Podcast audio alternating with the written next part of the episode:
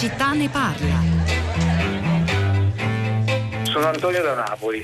Senta, innanzitutto un plauso a questa uh, trasmissione di informazione, secondo me è la migliore in assoluto, perché uh, ci consente di confrontarci eh, con voi giornalisti e mh, mm, pongo una questione che secondo me è dirimente, la crisi eh, Turchia-Italia, perché vorrei sapere da lei eh, la sua opinione in merito un po' alla eh, narrazione della, eh, della, delle questioni di politica estera italiana, perché anche su questa questione, perché eh, tralascio le altre, eh, rispetto al governo precedente, io credo che si stia facendo un'operazione un po' particolare, perché insomma se, eh, se, fosse stato il ministro degli esteri nostro a parlare di dittature, io credo che tutta la stampa italiana si sarebbe rivoltata, avrebbe creato un caso di inadeguatezza. Invece stranamente sembra quasi che questa crisi diplomatica aperta eh, con, con, la Turchia abbia aperto eh, la strada all'Italia per un ruolo nel Mediterraneo.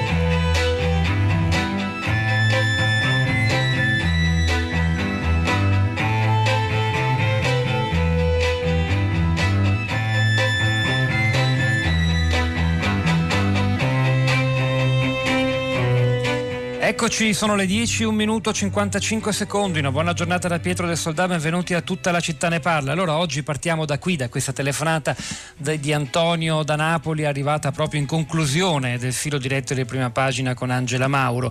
Una telefonata di cui, oltre a condividere ovviamente le parole iniziali di apprezzamento nei confronti di prima pagina, ci porta a ragionare su quell'episodio che, di cui forse non si è parlato abbastanza, considerata la sua importanza e ciò che sta dietro la scelta di quella parola, dittatore, usata dal nostro equilibratissimo, sobrio Presidente del Consiglio Mario Draghi in quella conferenza stampa di otto giorni fa, nella quale si stava parlando d'altro, a una domanda rispetto al dibattutissimo Sofa Gate, la questione che abbiamo commentato tante volte anche noi della visita della Presidente della Commissione europea von der Leyen e del, suo, e del Presidente del Consiglio europeo Charles Michel, eh, con la von der Leyen in piedi che non sapeva dove sedersi, ha risposto una, una, frase anche un po' più lunga, poi magari la contestualizziamo eh, quella, quella, parola, però insomma lui l'ha usata, ha detto eh, con questi, usando il plurale, diciamo chiamiamoli per quel che sono dittatori, eh, è dura trattare, ma insomma bisogna, eh, ne abbiamo bisogno, è necessario trovare l'equilibrio giusto.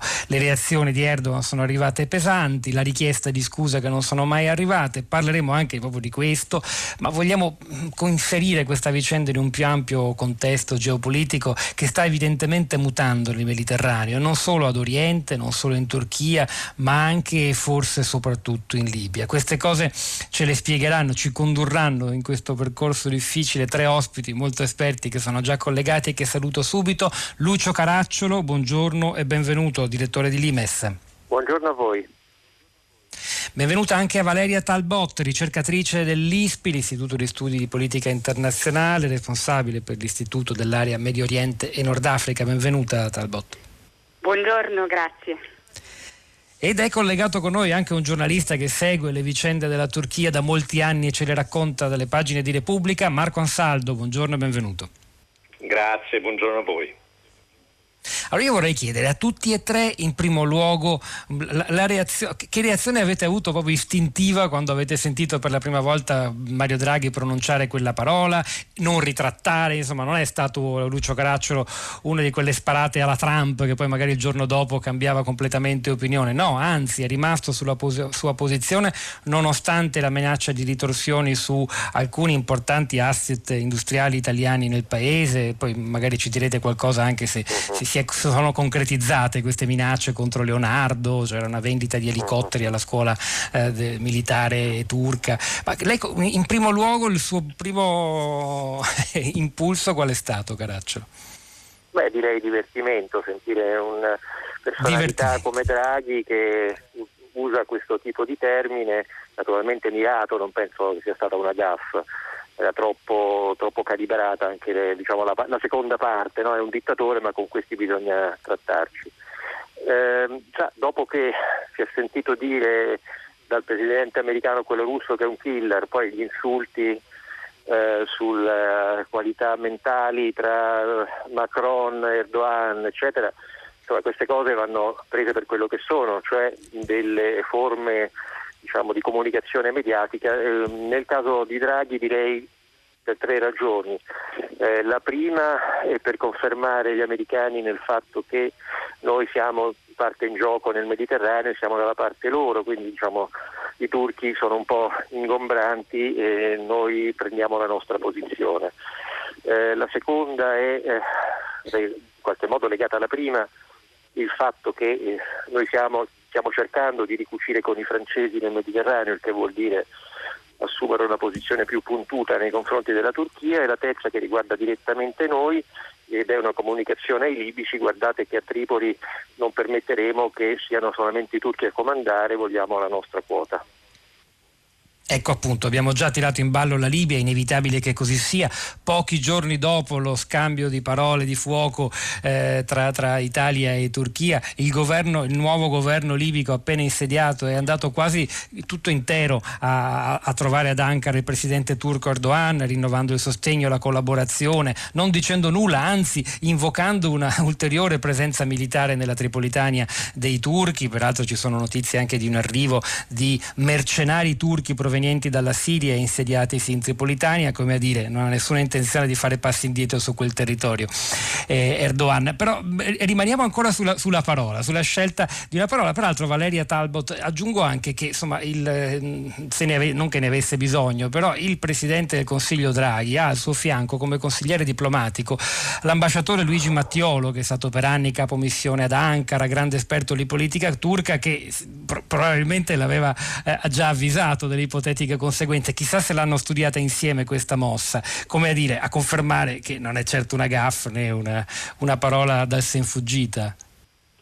Guardi, cosa sia successo dietro le quinte eh, lo sanno soltanto i protagonisti. Quello che, che vorrei aggiungere che un, un po' suscita anche un po' sorpresa, eh, soprattutto se ci mettiamo da una prospettiva turca, considerato che eh, comunque questi toni eh, dall'Italia eh, non erano mai, mai emersi in, in passato, comunque tradizionalmente i rapporti sono buoni, l'Italia ha comunque, una, ha comunque dato sempre un sostegno alla, alla, Turchia quando in passato si parlava ancora di adesione della Turchia del, nell'Unione Europea se guardiamo alla, ai rapporti economici sono eh, solidissimi, l'Italia è il secondo partner commerciale della Turchia in Europa, è tra i primi, alla, tra i primi cinque a livello, a livello mondiale.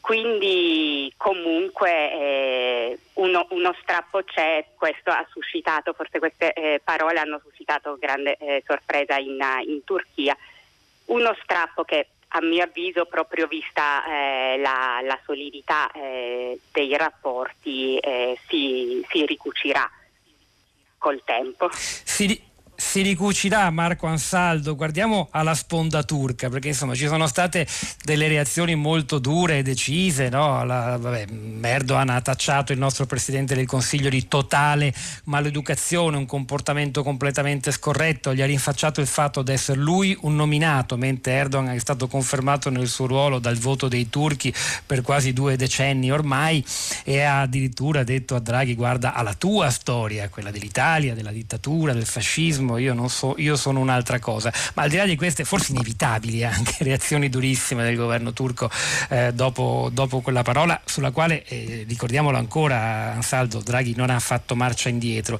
in realtà che effetto può avere prodotto? Ma glielo chiedo anche non solo a lei come conoscitore della politica turca, bensì anche della società civile turca. Cioè, per esempio, oggi si parla di Turchia anche per un'altra ragione, apriremo questa pagina alla fine della puntata di tutta la città ne parla, la liberazione di un giornalista e scrittore Ahmet Altan che era stato rinchiuso in carcere accusato di aver collaborato con il golpe militare del 2016. Quindi c'è una parte di eh, società turca che noi raccontiamo spesso che eh, freme, che preme contro questa concussione dei diritti da parte di Erdogan. E che effetto possono aver avuto quelle parole di Draghi? Ma intanto vorrei rispondere all'inizio della sua domanda. Sicuramente eh, la, la, mia impressione, non appena Draghi ha espresso quelle parole, eh, è stata di divertimento, con, concordo con, con, Lucio Caracciolo.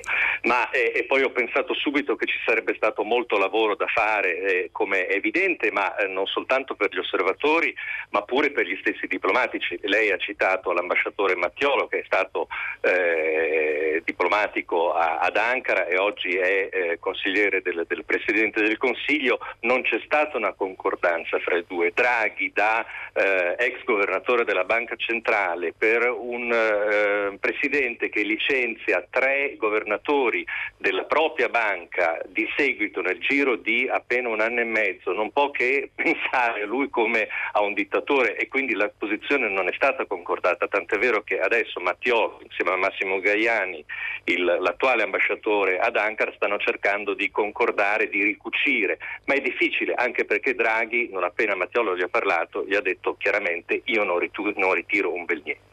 Per rispondere invece alla sua seconda domanda, i riflessi in Turchia, dobbiamo calcolare che eh, Erdogan ha una, un asso nella manica nel proprio paese, che è la carta nazionalista e su quello lui punta. Cioè ci sono i nazionalisti eh, formati in gran parte dai lupi grigi, fra pochi, il mese prossimo sarà il quarantesimo anniversario dell'attentato al Papa, eh, compiuto appunto dal, dal, dal, lupo grigio Mehmet Ali Aggia. Oggi i lupi grigi un, sono il terzo partito eh, in Parlamento ad Ankara e sostengono, formano un'alleanza elettorale formidabile con Recep Tayyip Erdogan. A proposito di Turchia, di passato e presente di quel paese, consentitemi solo piccola, un piccolo annuncio perché Marco Ansaldo sarà al fianco mio e di Edoardo Camurri domani pomeriggio in una puntata di tutta l'umanità ne parla alle 17. Vi dico soltanto questo, a giudicare le mosse di Erdogan ci sarà un suo illustro predecessore, il fondatore della Turchia moderna, Ataturk, ma torniamo seri e cerchiamo di abbracciare un po' più lo scenario geopolitico. Anzi no, scusate, prima voglio leggere un po' di messaggi che non vi ho ancora dato il nostro numero che è 335 56 34 296, mandateci sms, whatsapp e anche whatsapp audio. A proposito della scelta della parola, Luisa scrive tecnicamente è sbagliato dire che Erdogan sia un dittatore, più corretto, come ha detto tra l'altro il neosegretario del PD Enrico Letta, sarebbe usare la parola autocrate e poi assunta da Perugia che dice ma come chiamare Erdogan, che reprime le donne, aggiungiamo la notizia che abbiamo anche commentato in questa trasmissione qualche settimana fa, il ritiro dalla Convenzione di Istanbul eh, contro la violenza sulle donne. Lo, e poi l'opposizione politica, incarcera i dissidenti e i giornalisti, fa riforme costituzionali a proprio favore, gestisce i flussi migratori trattando i migranti come assassini. Forse lui preferirebbe essere chiamato autoritario. La distinzione tra democrazia e dittatura è un filo molto sottile. La Turchia, per assunto, è più vicina alla dittatura. Caracciolo, eh, nel suo messaggio l'ascoltatrice tira in ballo l'altra questione, che forse poi è quella decisiva, politicamente più scottante. Il ruolo che Erdogan gioca da ormai cinque anni nel tenere sul proprio territorio i profughi siriani a fronte di una tranche di, di miliardi, la prima l'ha già ricevuta 4 sui 6 promessi, se non sbaglio von der Leyen e Charles Michel hanno parlato anche di questo, di una nuova tranche per i prossimi anni. La Turchia poi dice di averne spesi molti di più, 37 addirittura per dare accoglienza in questi anni ai profughi e questo gli dà una, un potere negoziale enorme nei nostri confronti. Forse dietro tutto questo c'è anche e soprattutto il terrore di una crisi migratoria che si apre di nuovo a Oriente. Io penso che dal punto di vista di Draghi, più che quella crisi migratoria che riguarderebbe in prima battuta più la Germania, via Balcani ovviamente, c'è il fatto che essendosi insediato a Tripoli Erdogan adesso controlla la rotta centrale migratoria, cioè può ripetere se necessario un'operazione tipo quella già condotta sulla rotta orientale nei nostri confronti, dicendo io ho il rubinetto dei flussi migratori africani verso la Sicilia, vedete un po' quello che volete fare. Quindi eh, il, il, problema fondamentale, quello che è veramente cambiato negli ultimi mesi nel rapporto tra Turchia e Italia, ed è un cambiamento epocale, è che noi abbiamo adesso i turchi alla frontiera, non ce l'abbiamo più in Anatolia e questo cambia completamente tutto. E ce l'abbiamo a Tripoli dove noi avevamo insediato un governetto finto, quello di Al-Sarraj, che no, controllava la sua stanza, e nel momento in cui al-Sarraj si è rivolto all'Italia e ad altri paesi per avere aiuto contro l'attacco di Haftar, tra l'altro un attacco sostenuto dai francesi, e torno alla questione del rapporto con la Francia, eh, si è trovato il vuoto intorno. L'Italia addirittura non ha nemmeno risposto all'appello. E l'unico paese che ha detto vengo, naturalmente è arrivato in forza, è la Turchia. E quando la Turchia si muove, si muove in modo anche molto spettacolare, dato che loro la forza non la minacciano, ma quando serve la usano, portando fra l'altro un bel po' di tagliagole siriani come diciamo, manovalanza militare. E questo ha cambiato completamente lo scenario.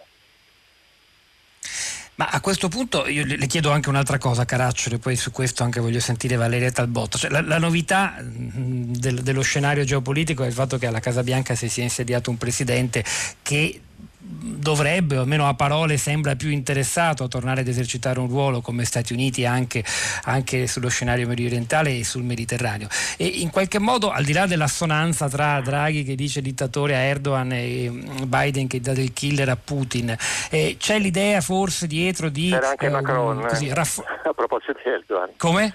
Dico, c'è stato anche lo scambio di gentilezze fra Macron e Erdogan. Esattamente. Ecco, ma eh, eh, in questo senso c'è l'idea di un protagonismo maggiore italiano ed europeo in Libia, in primo luogo, è il paese che ci interessa di più perché abbiamo le spalle più coperte rispetto a prima, rispetto a un Trump che si disinteressava, che addirittura a un certo punto sembrava propendere per Haftar addirittura. Beh, come ricorderà Trump un anno fa disse al nostro Presidente del Consiglio prendi i tuoi bei soldati e torna in Libia e naturalmente non abbiamo fatto nulla di questo giustamente.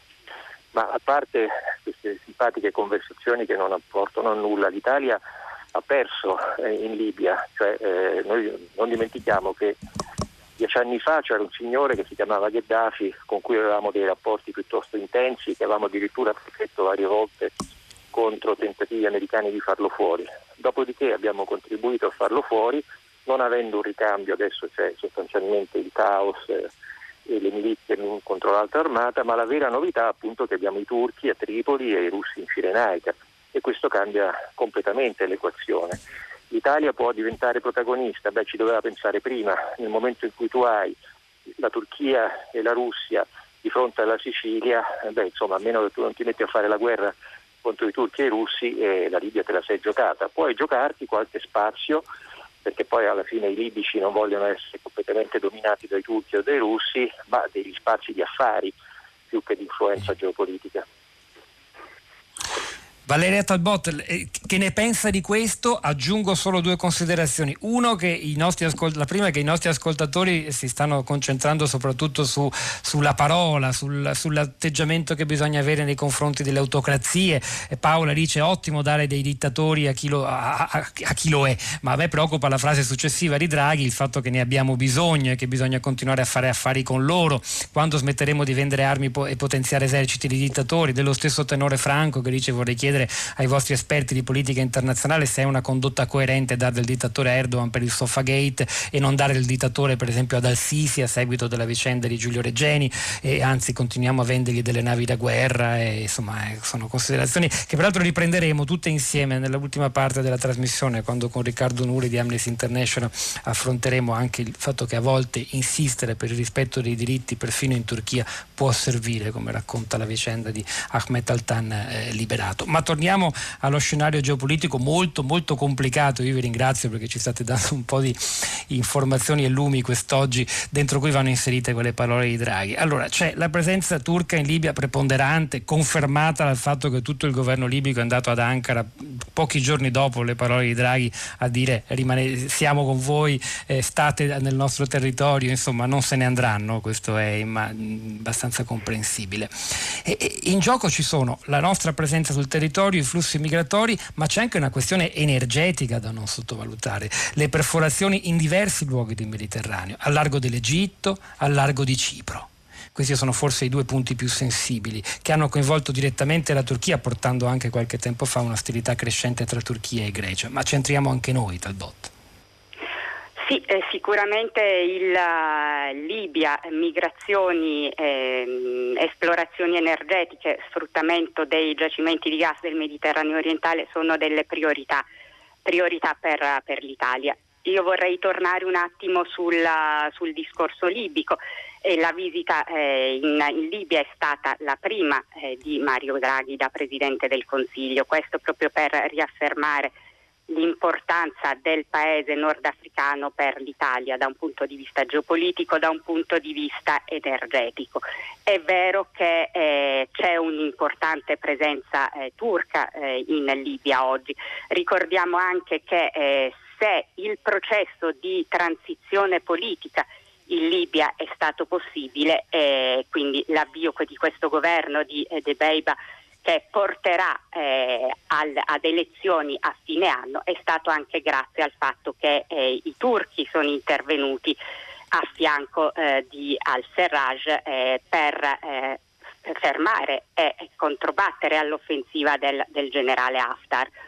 I turchi erano in Libia anche eh, prima della caduta del regime di Gheddafi, eh, facevano affari, avevano progetti eh, stimati tra i 16 mm, e i 20 miliardi di dollari, quindi eh, la presenza turca in, in Libia c'era. Eh, prima eh, prima di oggi, prima dell'accordo del 2019 eh, fatto da Erdogan con, con al-Serraj, con il governo eh, eh, di accordo nazionale. Quindi il, eh, se c'è eh, una eh, competizione tra, tra, Turchia e Italia lo vedremo, ci sono degli interessi per l'Italia importanti da, da difendere, forse, forse, bisogna guardare più con preoccupazione alla presenza russa nella, in, in, Nord Africa e, questa, e, questa, preoccupazione è quella che eh, a mio avviso condividono anche gli Stati Uniti. Guardiamo al fatto che il ministro Di Maio è andato negli Stati Uniti pochi giorni fa e ha chiesto e sembrerebbe anche ottenuto un impegno maggiore degli Stati Uniti nel, nel contesto libico. Quello che a mio avviso eh, riscontriamo anche con l'insediamento dell'amministrazione Biden è un, uh, un, nuovo, un nuovo, clima eh, nel contesto geopolitico dell'area del Mediterraneo allargato, in cui eh, molte cose si stanno muovendo, c'è una fervente attività diplomatica attività diplomatica che riguarda la Libia ma che riguarda anche la Turchia che sta cercando di eh, uscire dall'isolamento in cui eh, si è trovata, in cui magari si è anche messa in, uh, in, con la sua politica assertiva eh, regionale. Quindi un'attività diplomatica eh, di cui dobbiamo tenere conto. E, mm, andiamo, insistiamo ancora su questa scelta della Turchia, su questo protagonismo nel Mediterraneo eh, con, con, Marco Ansaldo, perché insomma, è interessante capire se c'è ancora a spingere le mosse di Erdogan quello che alcuni chiamano, forse esagerando un po', un sogno neo-ottomano, la riaffermazione in un momento in cui si scombinano le carte, gli equilibri geopolitici sono in continuo mutamento, la pandemia ha reso ancora più fragili come dire, i capisaldi che, che ci servivano in, per interpretare il mondo. E in questo caos eh, si è inserita la Russia, l'ha appena ricordato Talbot, magari diremo due parole anche su, sul rapporto tra Turchia e Russia, ma la Turchia sicuramente esercita un ruolo o vuole provare a farlo da protagonista assoluto, insomma di, di primo piano con le grandi potenze mondiali. E, questo sogno c'è davvero? Che, a cosa può ambire concretamente Erdogan e quanto è condiviso dalla società turca questo progetto, questo protagonismo, Marco Ansaldo? Ma al solito la Turchia è spaccata in due perché da una parte c'è la parte più centrale, l'Anatolia e le periferie delle, dei grandi centri che stanno con eh, il, il, il, Presidente, quindi sostengono il suo sogno di espansione che è evidente a tutti in Libia, in Siria, nella guerra col Nagorno-Karabakh eh, Azerbaijan e Armenia, eh, ma nel Nord Africa stesso dove eh, la Turchia è, è molto protagonista vista. Ehm, eh, questa parte sostiene fortemente le ambizioni di eh, Erdogan che copre le manchevolezze e anche la difficoltà attuali della pandemia, quelle endemiche di un'economia che è disastrata con un espansionismo estero che naturalmente ne fa un protagonista assoluto a livello, a livello, internazionale. A me ha colpito molto l'intervista che questa mattina sulla stampa eh, il giornalista Günther Wallraff, eh, storico, eh, scrittore, giornalista tedesco che 35 anni fa scrisse Faccia di Turco, un libro che eh, molti ascoltatori di Radio 3 ricordano e, e oggi eh, Wallraff interviene nella polemica fra, eh, nella, nella, nella, formazione di Draghi su eh, dittatore o meno e dice secondo me eh, autocrate è troppo poco, Ditta- aspiranti dittatore per Erdogan è giusto, la parola che userei preferibilmente è quella di despota. E naturalmente possiamo distinguere su eh, delle parole, ma sicuramente il fatto che ci siano dei dittatori, una volta si parlava di utili idioti, beh, oggi Draghi ha tirato fuori la, eh, la, la parola dittatore utile e, e, questo non vuol dire che sono idiota, anzi Erdogan è il più furbo di tutti, ma è un dittatore eh, utile di cui abbiamo bisogno, è evidente. Lucio Caracciolo, tornando ad allargare lo sguardo alla scena geopolitica in continua evoluzione, abbiamo appena avvocato, l'ha fatto Valeria Talbot, il presidente russo Putin, la, la, l'altro grande contingente militare più o meno presente, se si può chiamare così, in, in Libia è proprio, è proprio, quello russo e, e pesa moltissimo. E lei ha la sensazione che di fronte a questi personaggi, chiamiamoli dittatori, chiamiamoli despoti, anche se sono sostenuti dal voto della maggioranza dei loro elettori, quindi forse autocrati, c'era quell'espressione che circolava e ha avuto un po' di successo, democratura, che per qualche anno è stata utilizzata. Ma insomma, di fronte a questo scenario, l'arrivo di eh, Biden alla Casa Bianca, il ruolo che l'Italia con un, un personaggio di prestigio internazionale come Mario Draghi può esercitare, consenta di eh, ri- riafforzare, riaffermare un, un asse euroatlantico, euroamericano in nome dei diritti eh, che possa davvero ottenere dei risultati? Oppure no, oppure il mondo è troppo complicato, anche perché non abbiamo neppure nominato la Cina, che un piedino nel Mediterraneo ce lo vuole mettere come? ce l'ha già per la verità. Ehm, dunque no, certamente Biden ha accentuato la postura antirussa eh, americana, forse anche per distinguersi da, da Trump. Eh, quello che sta succedendo per esempio in questi giorni nel Mar Nero di fronte all'Ucraina, alla Crimea, eh, segnala appunto questa tensione crescente con il rafforzamento dei contingenti militari eh, russi e NATO nella regione. Quindi certamente c'è questa linea eh, più spiccatamente antirussa di Biden che però non credo anzi sono certo non voglio andare allo scontro militare con la Russia, ma eh, possibilmente a suscitare dentro la Russia delle reazioni che possano portare un giorno non lontano al Cremlino qualcuno di più malleabile di Putin. Eh, molti auguri, ma francamente non credo che sia così facile. Eh, tornando alla Russia, non dimentichiamo che la Libia è anche fisicamente divisa eh, nella parte almeno Mediterraneo, eh, la prima parte desertica della Libia, lasciamo stare il Fezzan, è divisa ormai fisicamente da un vallo, che è quello che i russi hanno scavato e stanno scavando da Sirte fino a Giufra.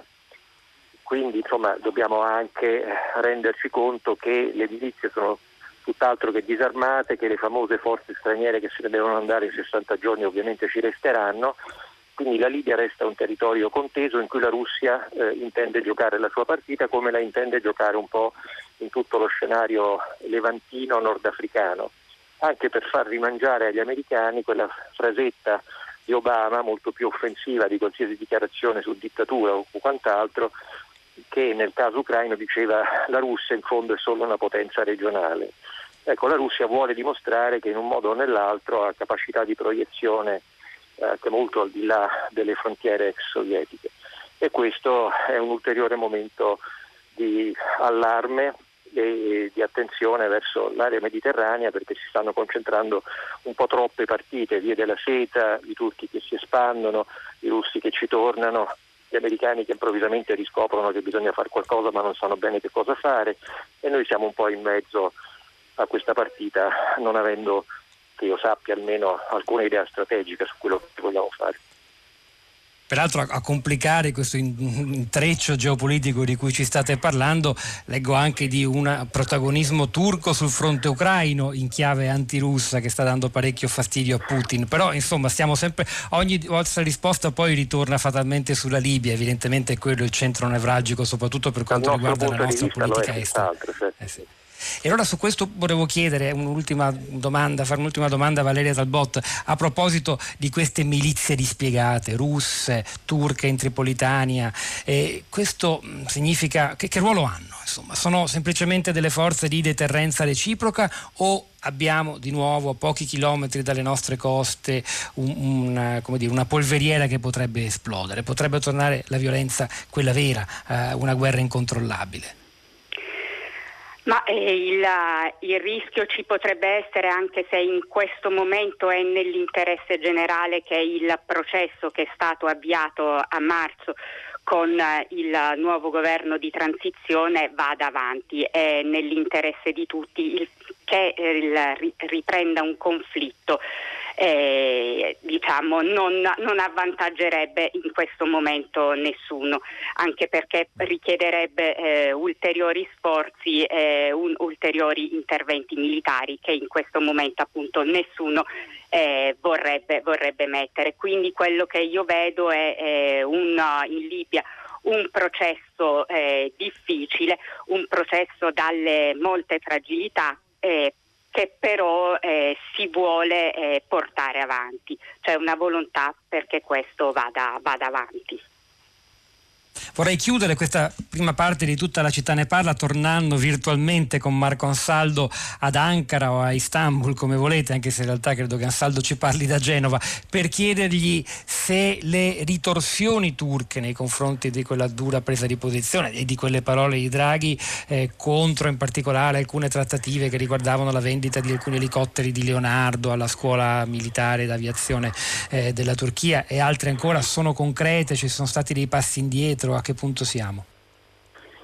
Ma io credo che il silenzio, il gelo eh, ehm, permeerà per un certo periodo eh, breve le relazioni fra eh, Italia e Turchia, che sono comunque due paesi amici e che hanno soprattutto molti interessi economici e commerciali eh, in comune. Eh, la diplomazia dietro le quinte sta già agendo, il momento non è ideale per un, un, un, incontro, ma sicuramente le aziende da una parte e dall'altra, le imprese premono perché eh, il, il, gli affari continuano ad andare avanti. Per cui credo che eh, possa esserci magari in futuro un incontro bilaterale addirittura fra Draghi e Erdogan per una spiegazione comune in modo che eh, l'amicizia riprenda. Abbiamo l'esempio di vent'anni fa quando ci fu il caso di Abdullah Öcalan, il eh, leader del PKK che eh, eh, dalla Siria dove si era rifugiato tornò, venne a Roma per due mesi,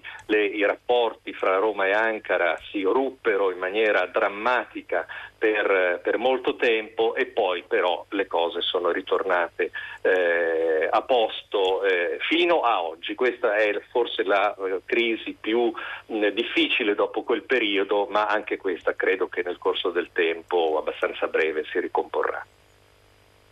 Personalmente ho apprezzato le parole di Draghi, scrive Pino da Faenza al 335 5634 296, tutti i messaggi vertono su quello, era inevitabile, ha parlato senza ipocrisie e ha fatto bene a non rispondere alle, propos- alle proteste scomposte di Erdogan, era ora di dare un segnale, il fatto che nessuno sia intervenuto dimostra che l'opinione è condivisa, ora mi aspetto altri segnali dalla Nato e dall'Europa, ma quello che ci hanno spiegato i nostri ospiti questa mattina, tutta la città ne parla, che lo, la, la scena geopolitica è così complessa che insomma è difficile immaginare che vi saranno altri momenti di attrito esplicito. Eh, chissà, tutto da seguire questa storia. Grazie per ora Lucio Caracciolo, direttore di Limes, a Valeria eh, Talbot, ricercatrice dell'ISPI e a Marco Ansaldo, giornalista di Repubblica, grande esperto di Turchia. Noi continuiamo, dopo avevi ricordato ancora che alle 10.50 parleremo ancora di Turchia e della liberazione del giornalista e scrittore Ahmet Altan. Eh, proseguiamo in musica, ascoltando un brano che ci offre alcune suggestioni che ci portano nel cuore del Medio Oriente, una canzone di Lit Fiba contenuta nell'album del 1985 Desaparecido si intitola appunto Istanbul.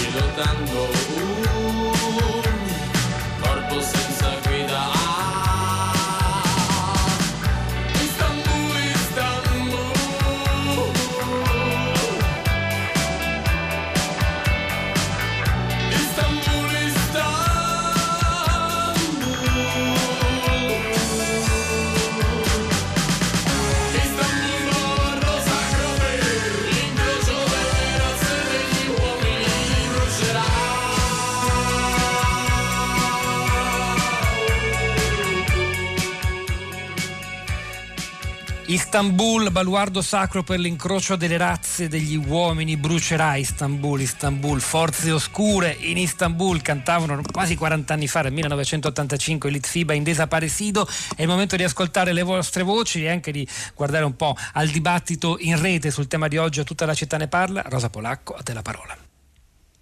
Ciao Pietro, buongiorno. Allora, iniziamo con qualche mm, segnalazione. Beh, da Start Mag in rete c'è una raccolta utile di commenti e analisi uscite sui quotidiani o da parte di associazioni e di enti vari. Segnala un passaggio importante, quello sui rapporti economici tra Italia e Turchia, numeri presi tra l'altro dal Sole 24 Ore. L'interscambio commerciale che prima del Covid sfiorava i 18 miliardi di euro di valore, anche nel 2020, nonostante la pandemia, aveva comunque un valore di oltre 15 15 miliardi. La Turchia è infatti il dodicesimo paese nella graduatoria mondiale dell'interscambio con l'Italia ed è tra i dieci paesi in cui si prevede la crescita maggiore delle esportazioni nel prossimo biennio. I settori più interessati, segnala la Confindustria, da questi scambi commerciali con la Turchia sono quelli dei macchinari e delle apparecchiature, seguito dagli autoveicoli che è stato in, in crescita del 5% e dall'industria chimica eh, che ha portato 918 milioni nel 2020. Tra i vostri commenti social che ci state scrivendo, per esempio sul nostro profilo Facebook, la città di Radio 3, il primo a commentare stamattina è stato Gastone che dice a mio parere è stata una gaffa che un capo di governo non doveva fare indipendentemente che l'affermazione sia vera o meno. Norbert invece dice penso ci sia stato qualche accordo tra vari governi europei perché Merkel non potrebbe dare del dittatore a Erdogan per la forte presenza di turchi in Germania e anche Macron non può esprimersi esprimersi per via di molti conflitti diretti. Draghi e l'Italia hanno la necessaria distanza e Draghi ha la statura per poterlo dire. Vediamo anche come la pensate dalla vostra voce in diretta. La prima ascoltatrice è Claudia, collegata da Monfalcone. Buongiorno, benvenuta. Buongiorno, buongiorno, grazie dell'opportunità. Sì, anch'io ho pensato da subito al linguaggio all'etico deficitario da parte di Draghi, che è un fine economista ma un politico in erba. La scelta di autocrate per me sarebbe stata auspicabile e soprattutto adeguata al contesto del discorso che era ben articolato. E mi sono chiesta il problema italiano delle competenze, non solo linguistiche, o forse un nuovo corso verso politiche tristemente personalistiche? Questo rimane il quesito. Eh, grazie Claudia, e tra l'altro sa che le eh, discussioni sulle sfumature sfumature della lingua ci appassionano molto, ma appunto le scelte linguistiche non sono quasi mai innocenti, quasi mai. Eh, Vinni scrive bene ha fatto Mario Draghi, basta col politicamente corretto, non si contano le forzature e le azioni contro i diritti umani, che si sappia e si dica cosa tutti pensiamo su Erdogan e che le parole di Draghi aprano le porte al dissenso finalmente dichiarato dell'Occidente. Sentiamo ancora le vostre voci. Volevo ricordare, sono Enrico da Roma, che anche a proposito di Erdogan, che anche Mussolini è arrivato al potere per via elettorale dopo le, le elezioni del 1924 e quindi chiamarlo dittatore eh, conta, eh, si riferisce più al fatto come uno si comporta poi, quel tipo di eh, imposizioni, di leggi introduce nel paese, non c'è, anzi Anzi, è bene, come dice Draghi, far chiarezza su quello che rappresenta l'odierna Turchia. Con questa comunicazione, secondo me Mario Draghi segna la discontinuità con le comunicazioni precedenti, ma non solo, la Merkel se ne sta andando. Lui in questo modo, secondo me, prende anche un posto molto forte in Europa. Esther di Torino. Grazie Enrico a Esther che ci hanno mandato i loro WhatsApp audio. Ricordo che potete riascoltare le vostre voci sul, sul nostro sito. Eh, ancora da Facebook Valerio dice Draghi ci canta la mezza messa, definisce Erdogan un dittatore e poi dice che è un interlocutore indispensabile. Con i dittatori non si interloquisce, se lo si fa sono alleati o tutto al più dei partner. Inutile tirare il sasso e ritirare la mano. Sentiamo Silvio da Torino, buongiorno, benvenuto. Buongiorno a tutti, eh, complimenti a Radio 3 prima, per prima cosa per la compagnia che ci fa con queste trasmissioni di alto livello. Eh, io lei, mh, penso che ogni volta che si affrontano tematiche spinose con l'estero, eh, a maggior ragione con quelle che io chiamo le democrature, no? eh, il termine democratura si è diffuso. Penso alla Polonia, penso alla, alla, a Orban, penso ad Al-Sisi, eh, si debba fare il possibile per parlare con una voce unica, con la voce dell'Europa. Per me l'Europa è, sotto questo profilo è proprio la grande incompiuta, un progetto nato finanziario per il momento e poco più.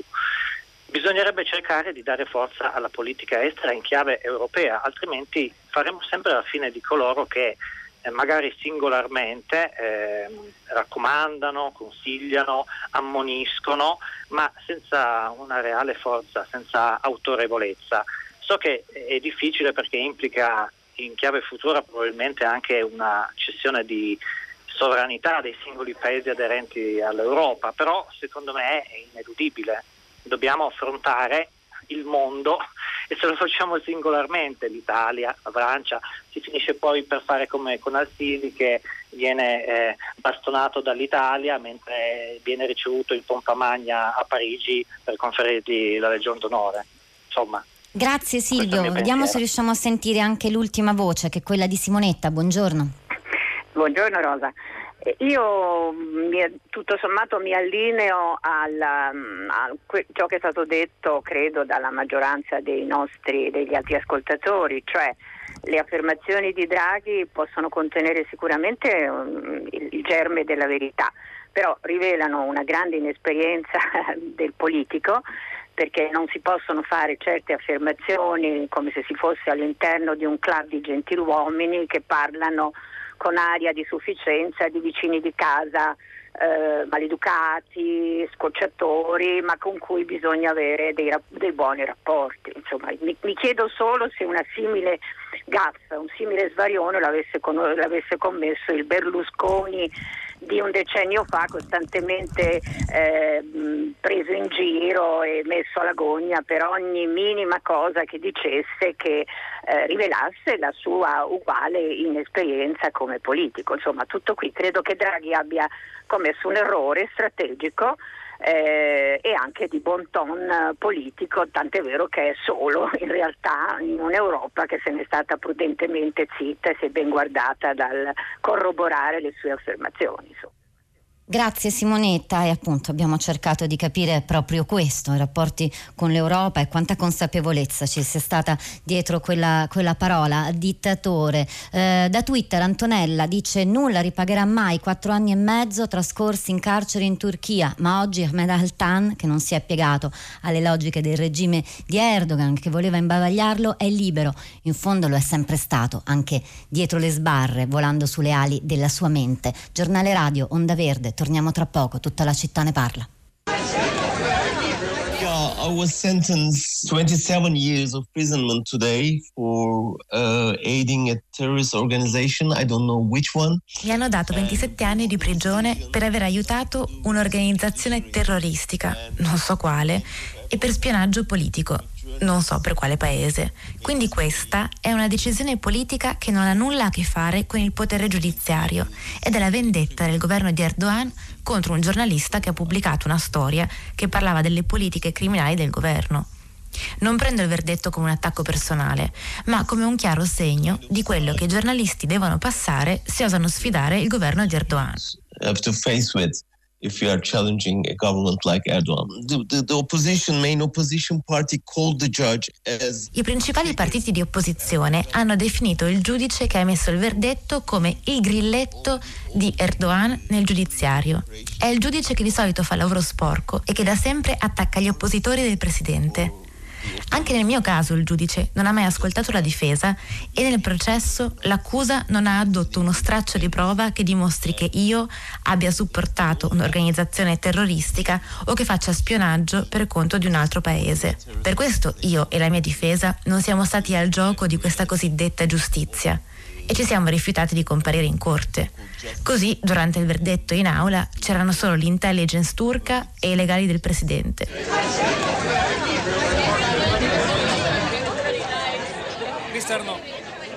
E queste erano le parole rilasciate a Radio Tremondo del giornalista dissidente turco Chandundar, raccolte dalla nostra Costanza Spocci nel giorno della condanna a 27 anni di carcere di quest'uomo. Se volete sentirvi per intero quell'intervista di Radio Tremondo il 24 dicembre, cercatela sul nostro sito o sull'app Rai Play Radio. Dalle parole di Dundar a queste altre parole, sentite qua, potete mettermi in carcere ma non potete tenermi in carcere, perché come tutti gli scrittori faccio una magia magia posso attraversare i muri.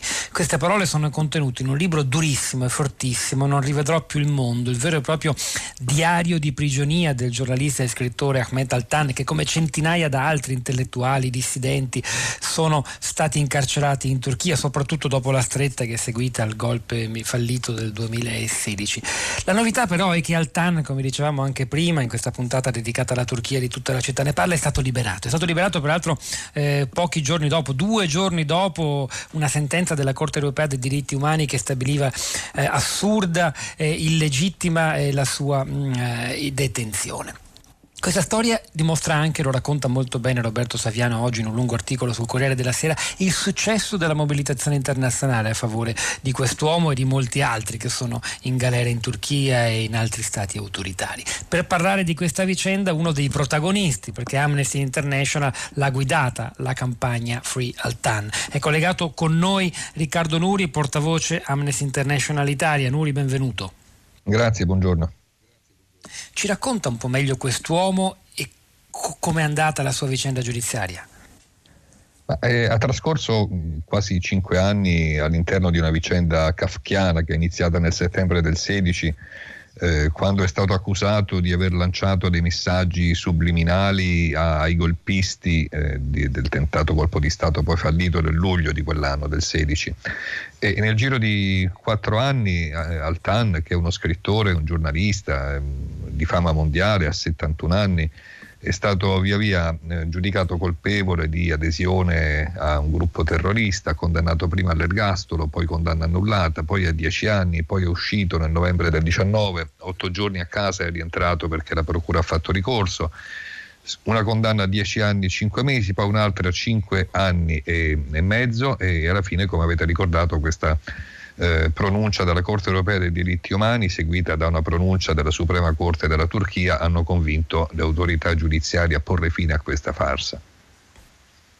Non era la prima volta però che usciva di galera, cioè non è la prima volta, nello stesso libro che ho citato, lo ripeto ancora, bellissimo, e durissimo, lui racconta di essere uscito, di essersi illuso, di aver riguadagnato la libertà e poi in carcere c'è tornato. Leggo oggi, dal resoconto che fa Saviano sul Corriere, che esiste un altro possibile capo di imputazione ai suoi danni, una condanna addirittura cin- a 52 anni di carcere per l'ipotesi di aver diffuso segreti di Stato che riguarda lui e una sua amica e compagna di tante battaglie.